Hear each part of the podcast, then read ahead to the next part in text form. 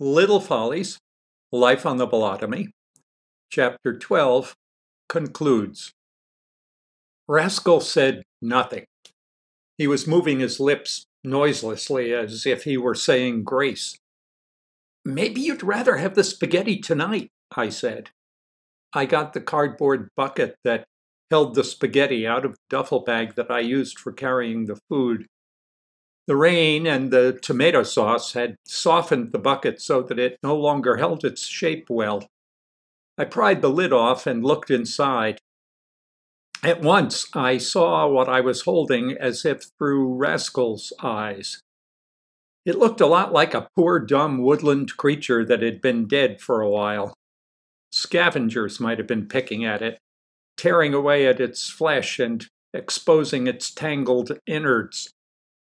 Since I had nothing else to offer in place of the spam, I held the bucket out toward Raskol. Tentatively, he looked inside. He meant to say something about the spaghetti, I think, for he opened his mouth and emitted a small sound. But at that moment, both of us were distracted by the sound of snapping twigs coming from somewhere near us. Somebody's coming, I whispered. Yes, said Raskol, swallowing hard.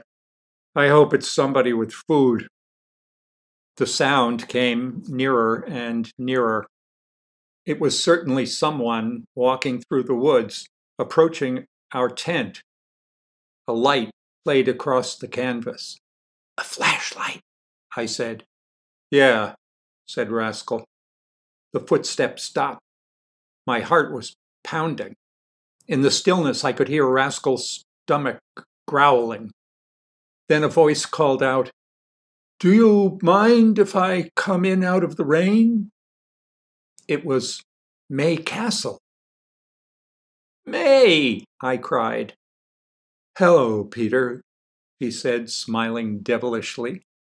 How goes the adventure so far? Great, I said. I glanced at Raskol. Well, Pretty good, I said.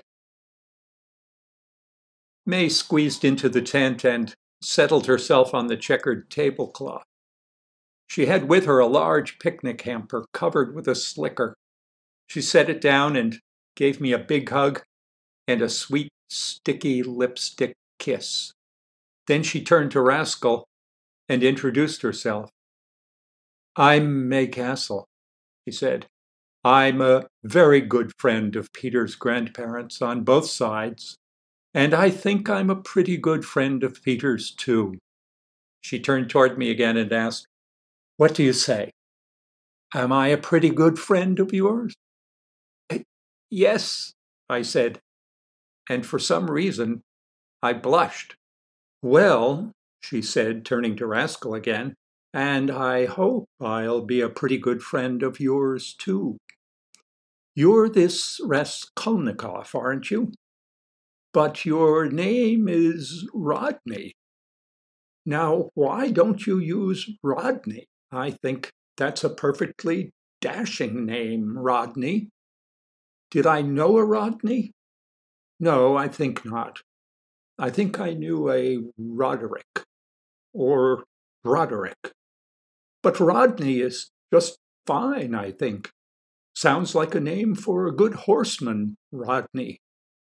Raskol wasn't smiling. No, Rodney, eh? said May. All right then. Raskolnikov it is. She chucked him under the chin, and he didn't wince. He grinned. What have you got with you? he asked. Dinner, she said. She threw off the slicker and began removing dishes from the basket. She had an enormous dinner with her turkey, mashed potatoes, sweet potatoes, stuffing, gravy, apple pie, and more. The aromas rose from the basket and filled the tent at once. She brought out a cocktail shaker, a glass cocktail shaker with a red plastic top. The top was in three parts. The lowest of these was threaded and screwed onto the glass shaker. The topmost part was a cap that slipped onto the middle part and was removed for pouring. The middle part was attached to the bottom part by an axle so that it could be rotated freely. Through a window in the middle part, recipes for drinks, which were embossed on the bottom part, showed. I can see the cocktail shaker through the haze of memory with the odd vividness that a small detail from the past sometimes assumes, so sharply and clearly that I can read the recipe showing through the window in the top. It was for a drink called Between the Sheets. To make this drink, one was instructed to combine equal parts of rum, brandy, triple sec, and lemon juice. May next brought out a stemmed glass with a band of red and a gold rim, and a little bottle of cherries with stems. From the cocktail shaker, she poured herself a Manhattan. While she drank one or two or three of these, Raskol and I ate. May, said Raskol when we'd finished, how did you get this food here without having it get cold? I drove, he said. You drove? I asked. Do you have a Jeep? A Jeep? She asked, laughing. Do I look like a woman who has a Jeep? Certainly not. I drove my Chrysler. Through the woods? I asked. No, not through the woods, she said, leaning over and squeezing my cheek as if she were going to add, You cute little fool, you. Where are we? asked Raskol. You're right near Route 13, she said. If the rain weren't so loud, you'd be able to hear the traffic. How did you guess that we'd be here? asked Raskol. He was smiling at May with admiration. I didn't have to guess, he said. I knew.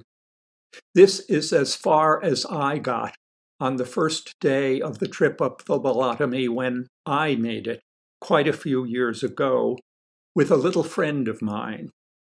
Of course, Route 13 was just called Hargrove Road at that time.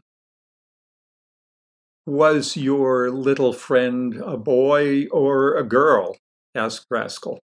May laughed and poured from the cocktail shaker again. Hmm, a boy or a girl? I think that I won't answer that, she said. She smiled, took a sip, and went on. It was a summer night, much like this, but without rain, thank God. We were able to lie on the riverbank on our backs and look up at the stars.